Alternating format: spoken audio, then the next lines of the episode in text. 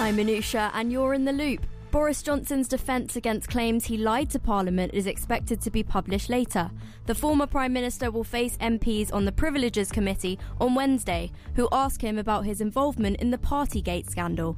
He's denied misleading the Commons about how much he knew about lockdown gatherings, but former Attorney General Dominic Grieve says Mr Johnson has questions to answer. Mr. Johnson certainly does appear to have a considerable problem. He attended some of the gatherings which were parties, and yet he said that there weren't any gatherings. And it's a bit difficult, therefore, to understand how he didn't know that there had been parties going on at number 10 Downing Street. Justice ministers from around the world will meet in London later to support investigations into war crimes in Ukraine.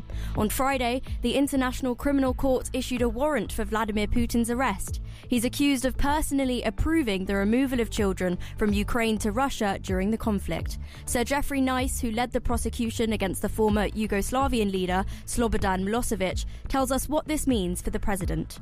The label will stick with him for his life unless either he's tried and acquitted or the International Criminal Court withdraws the arrest warrant.